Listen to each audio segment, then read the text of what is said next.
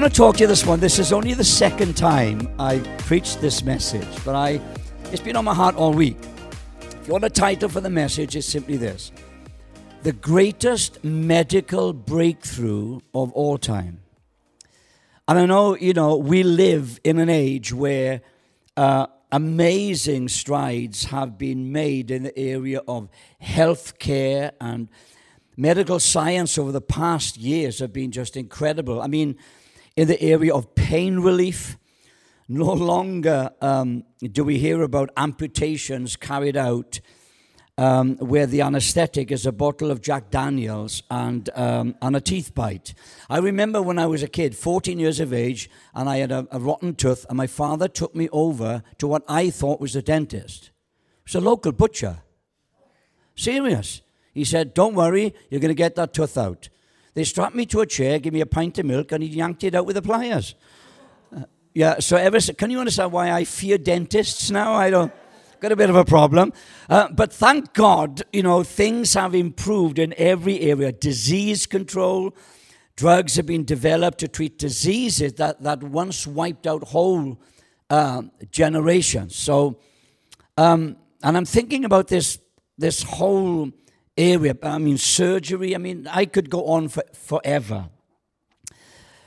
But Christian, Believer, listen to me. The greatest medical breakthrough of all time did not emerge from a high tech lab or the result of years of investigation by highly intelligent people.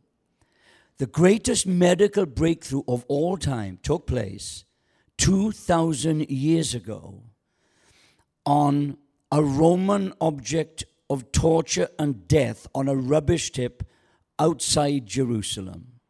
In fact, Isaiah put it like this talking about Jesus. He says this, and we all know the scripture, but I, I want to show you an aspect of healing for the believer that has been so confused, so confusing, so misinterpreted that many believers are missing out on something that Jesus paid for. Surely. And when the Bible talks about surely, it means there's no shadow of doubt here. Surely Jesus has borne our griefs and he has carried our sorrows. Yet we esteemed him smitten and stricken by God and afflicted. But he was wounded for our transgression he was bruised for our iniquities. The chastisement of our peace was upon him. And watch this. And with his stripes, we are healed.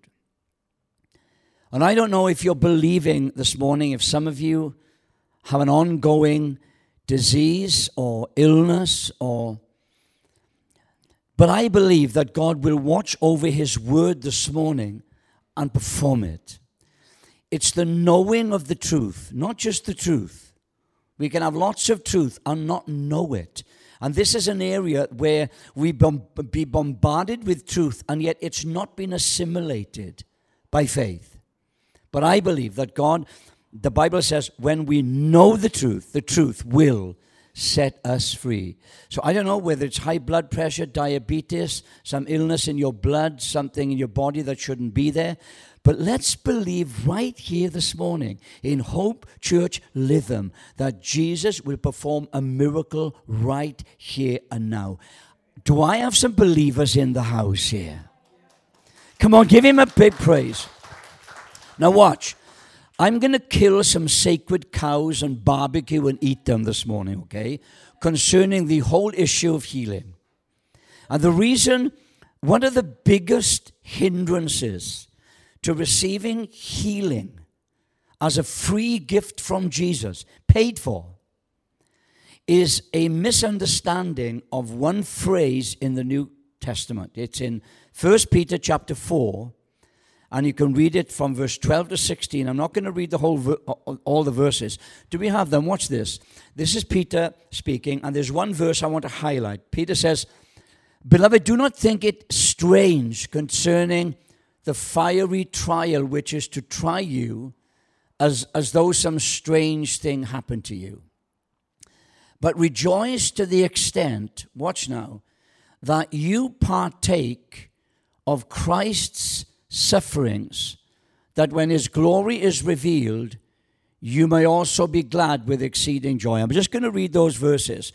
The phrase I want to highlight here is that phrase, entering into his sufferings.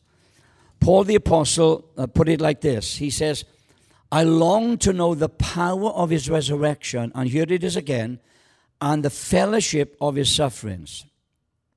Now, here's the misunderstanding.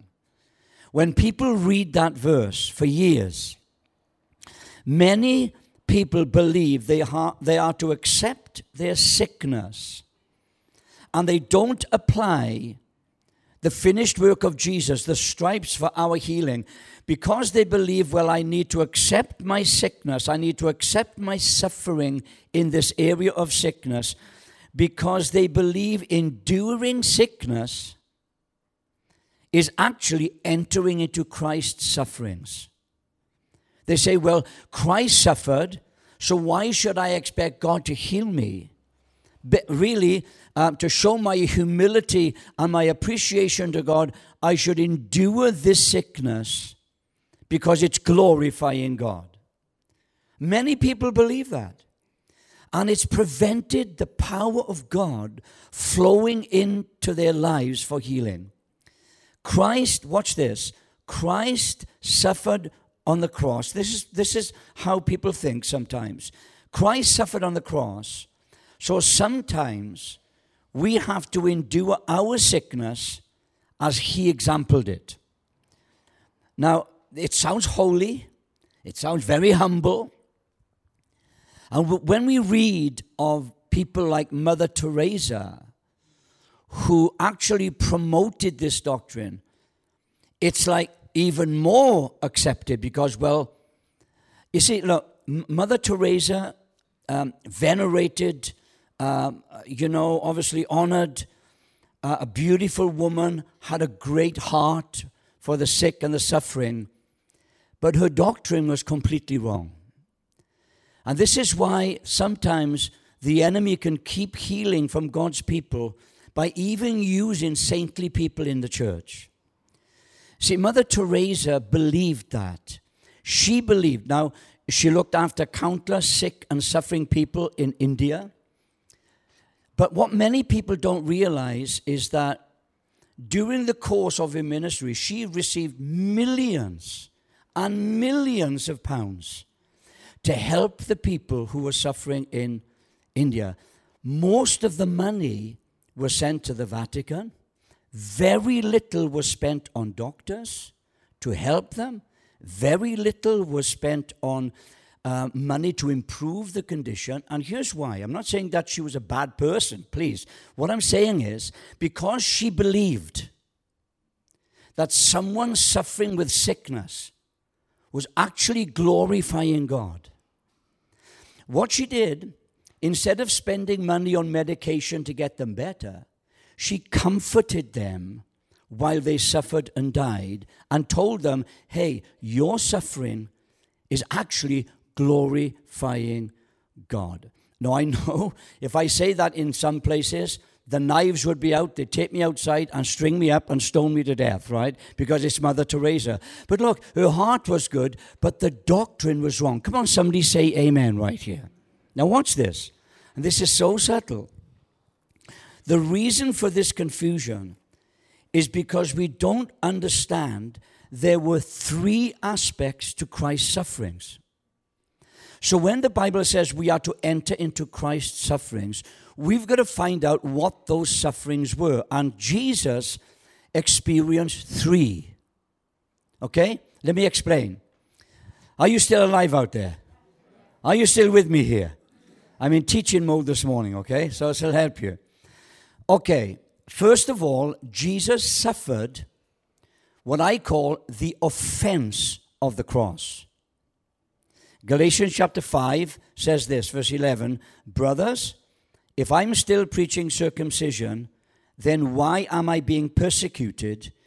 in that case, the offense of the cross is abolished. Paul was saying this My persecution, the Jews are persecuting me for preaching the gospel, and that's part of my calling. Persecution is part of the Christian suffering. So, uh, uh, because of the offense of the cross, because we believe in Jesus, because we speak out against things the world is, is, is for, then, the, in fact, Jesus says, in the world you will experience persecution. You stand for the cross, you'll be persecuted. So uh, the Bible says that Christ, uh, Christ also suffered persecution because of the offense of the cross. The second aspect of Christ's suffering is this I call it the stand of the cross. The offense of the cross, persecution. The stand of the cross, watch. The Bible says, because Jesus himself suffered, watch, being tempted. Jesus himself suffered being tempted, tested, and tried. He is able to help those being tempted. The parable of the sower, uh, we know the story. Some seed fell on some ground, and men, when problems and trials came and hardships came, they fell away because there was no root in them. So, facing temptation, facing testing, facing trial is part of our Christian life. And some of you, as the pastor mentioned this morning, you know, some of us may be going through a great season in our lives right now. Some of you may not be going through such a, a great time. Trials, temptation, heartbreak, betrayal, rejection, the whole deal. And sometimes we don't know why stuff is happening to us, but we are in it and we are going through it. You are experiencing the stand of the cross. In fact, you were entering to, into a suffering that Jesus suffered. Jesus suffered temptation, he suffered trial, and then he suffered persecution. That's part of the Christian life. But there is a third aspect of Christ's sufferings that's been misunderstood. And I call it, in fact, the Bible calls it, the curse of the cross. Now, let me say this because Jesus suffered both persecution and temptation, listen, as an example for us to follow. So he suffered the stand of the cross and the offense of the cross, and in so doing, he was an example on how we should endure persecution and how we should endure trial and temptation. He was our example in the first two. But concerning the curse of the cross, he wasn't being our example, he was being our substitute. And this is the massive difference. Substitute, when Jesus was hanging on the cross as a curse for us, every sin, every sickness, every foul disease that came into the world because Adam surrendered to the enemy in the Garden of Eden, part of the, the curse, all that stuff Jesus took in himself.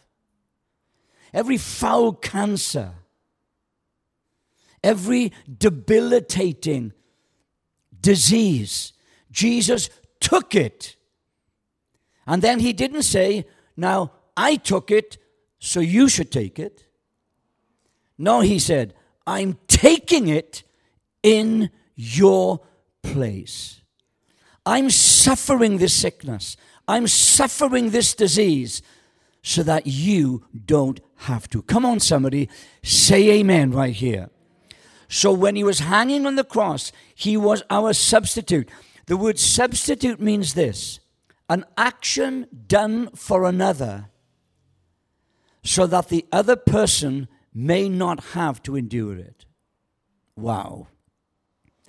He didn't say we, we would escape the offense of the cross. He didn't say that we would escape the stand of the cross. through temptation, but he did say, you don't have to endure the curse of the cross. Man, somebody say amen right here. Galatians 3, verse 13 and 14 says this Christ redeemed us from the curse of the law by becoming a curse for us. In persecution, he was our example. In temptation and trial, he was our example. In sickness and disease, he was our substitute. Isaiah 53, watch. He took it, he carried it, he was pierced, he was wounded on our behalf, and with his stripes we are healed. Come on, man. Uh, this is the good news of the gospel. And, and that's why that's why every time when you break bread next time, man, when you take communion, it's not some like traditional thing we got to do because it's church. Something powerful happens. When you take the bread and you drink the wine, watch, believing what I've just said. That's why Jesus instituted communion. It wasn't so that we could have some kind of traditional service. He said, the way you access, the way you access what I did on the cross concerning healing is through my body and my blood, symbolically represented in communion. Let me just, you know, I, I, I, is this helping anybody here? Watch this now. When you go home, you want to read Luke chapter 22, verse 19 to 20. It's the Last Supper. It's when Jesus gathered with his disciples. And again, I want to, I want to kill some sacred cows regarding communion here. Because for the first 10 years of my Christian life, I was raised in an, I, I was saved out of a rock band. I didn't know anything about the Bible. And then I, I, I, I, I was in this Pentecostal church for 10 years and blessed them. They were only ministering according to the revelation that they knew but it was so legalistic and so judgmental. Um, they, it robbed me of my personality. In fact, I was happier before I was saved. Come on, somebody say amen. And especially when it came to communion. When the communion service was on, my God, you could hardly breathe. You'd walk in the church like this. Don't make shh. As if God's nervous. You know what I mean? And there was a holy hush. And and, and, and then they started to teach. Let me tell you something.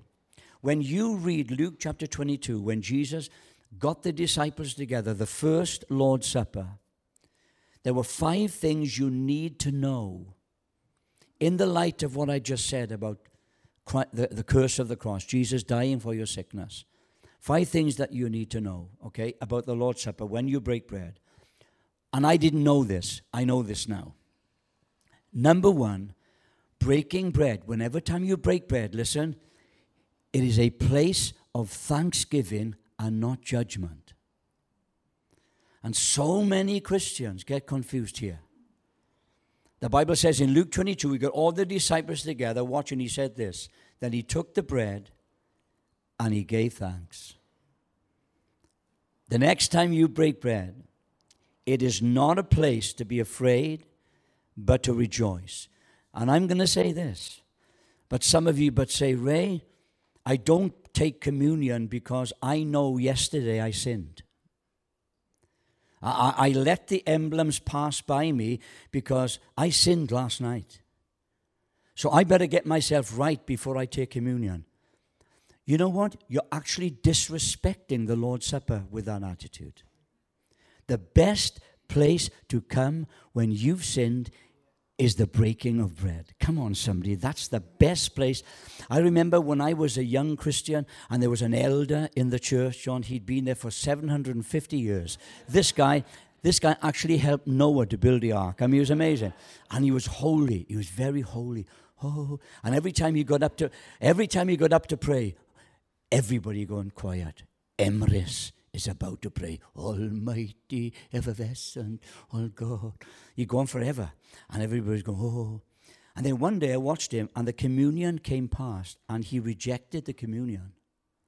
And everybody thought, wow, Emrys, what, what an honest man. He must have sinned. He must have watched Strictly Come Dancing last night on a TV, and he's convicted. And so he's let the emblem. Oh, no. The guy was totally and absolutely ignorant. However holy he seemed to be. Listen to me. Listen to me. I, and I, I want to make this, this leads into, yeah, well, I'm getting excited now. I, are you understanding what I'm saying? When you sin as a Christian, that's the place to come. And you come with thanksgiving, not fear that God's going to judge you.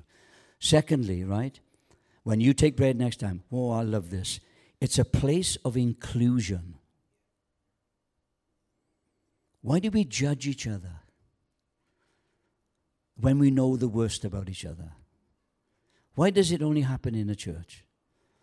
You know, before I was a Christian, okay, uh, you know, I, I, I may have upset somebody or I had said something, and then we'd get together, we'd have a pint, get amen, and it's all done with.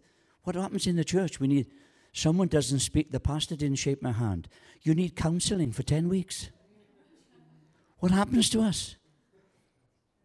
And, and this judgmental spirit comes because when you're in close community with people, you get to know the, the good and the bad and the ugly about them.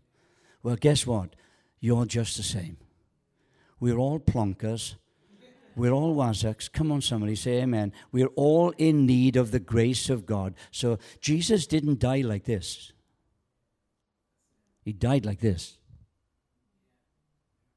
Breaking of bread is a place of inclusion. Why do I say that? Because in Luke chapter 22, watch this, it says, And he took the bread, he gave thanks, and he gave it to the disciples. You say, Ray, what's special about that? Well, Judas was included. I mean, we really don't get the grace of God. Judas was served communion even though Jesus knew his heart was wrong. Come on. You know, some of you may feel like a Judas, but you know what? You're included. Jesus loves you with a love that is totally unconditional. Jesus, what? Jesus wasn't judging Judas. He was showing him grace even though his heart was wrong. At the communion table, watch, the judgment was the result of Judas's own decision, not God's. He didn't discern the grace that was being shown him. That's why it makes sense when the Bible says, and this is my, my third point if ever there was a pl- better place to allow grace to change your heart, it's when you break bread. Here was Judas already planning to, to uh, betray Jesus, planning. Jesus knew it, and he served him the bread and the wine. Judas, right there, had an opportunity to say, You know, I know how bad I am. He knows how bad I am. And yet he's showing me grace. It's the grace of God that teaches you to say no to ungodliness. He was shown grace, and Judas chose to walk away from it. The third thing you need to know about the breaking of bread, in line with what I've just taught, is that it's a place of no condemnation. For the believer, there is no condemnation to those that are in Christ. Jesus says, This bread and this was broken for you. Number four, now this is so important, guys. If you want to receive healing at the communion table, what I'm about to say is so important. And this is where people like Mother Teresa missed it doctrinally. Breaking of bread is a place of son sacrifice, not self sacrifice. Have it too long because we've because we've uh, ele- because we've wanted to feel religious. We got off on the religious exercise. We've thought that breaking of bread was all about the sacrifice we have to make in order to receive. No, breaking of bread is all about son sacrifice, not self sacrifice. Jesus said to the disciples, so powerful, this is the new covenant between God and his people, poured out as a sacrifice for you. Hmm. Not the sacrifice you have to make to receive it. Are you still here? That's why many people have misunderstood when they come to the Lord's table. And I, when I was a young Christian, they would teach this. Well, a man should examine himself. A woman should examine himself before they partake. I got no problem with that. But here's the problem whose sacrifice are you examining? So when we come, when we come and we, we, we read that verse, let a man examine himself. Watch. This is what we are to examine. When we examine ourselves to take the bread and the wine, we must examine to discern the correct focus of sacrifice. And it's not yours. Jesus says, when you partake of this, listen, do it in remembrance of me. Not remembrance of you, not remembrance of your sin, not remembrance of how bad you are, not remembrance of how unworthy you are. Uh, watch this, this is powerful. So when you take of the bread and the wine in an unworthy manner, many people have thought that is because if I don't behave well, then I can't partake. No, to partake of the Lord's Supper in an unworthy manner means this. If, if, if, if you think you're unworthy enough to take of the bread and the wine, you're partaking in an unworthy manner. Let that sink in. I'll say it again. If you come to the table and think, I'm too bad, I'm too sinful, I've messed up, if you come to the table and say, Lord, I am unworthy to partake of this, you are actually partaking in an unworthy manner. Because you're saying, Your sacrifice wasn't enough for my sin. Your sacrifice was not enough for my healing. No, I want to tell you something. When we come to the Lord's table, He will heal you, forgive you, and bless you totally, unconditionally. Come on, somebody, say amen right here. And number five. Wow, I've never preached so short in my life. Have you received the word today? Because when you enter into Christ's sufferings, you enter into the stand of the cross, persecution. You enter into the offense of the cross, trial. But you never, ever enter into the curse of the cross. He died for you so that you could be healed. It's a place of healing. Some of you may say, but Ray, you know, oh man, when I look at my Christian life, I, you know, it's just a mess. Like, I just can't seem to get it right. I go okay for like, you know, I, I wake, I, uh, I face the day and I say, Lord, I haven't lost my temper today. I haven't been bitter today. I haven't been jealous about anyone today. I haven't wanted to kill anybody today. But now I got to get out of bed. Come on, somebody.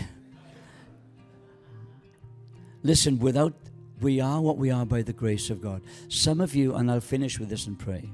Some of you are saying, that, Look, Ray, I understand all that, but how do I deal with the sense of failure that I'm living with all the time? I failed doing the will of God. I failed. How do I recover from that? Well, remember Peter stepping out of the boat and walking on the water? Oh, yeah, we could, oh, we oh, Peter, you've sat. yeah, but have you ever tried walking on the water? He was walking on the water in a storm, folks. I've tried it in a bath. I can't even do it in a bath. So he got out of the boat walking. But we know, watch, Peter stepped out of the boat doing the will of God. Jesus has come. So he was doing what Jesus told him, and he failed doing what his faith failed doing the will of God. What did Jesus do? I love this. And some of you are there, You've failed sink, sinking, doing the will of God. What's God going to do? Judge you? No, the Bible says immediately Jesus reached out. When your faith fails, grace reaches out. It's not about your faith. It's not about your faithfulness. It's not about your love for Him. It's not about your loyalty to Him. Because when we are faithless, He remains faithful. He suffered the curse of the cross so that you could be healed. Father, in the name of Jesus, I pray for every person in this room this morning.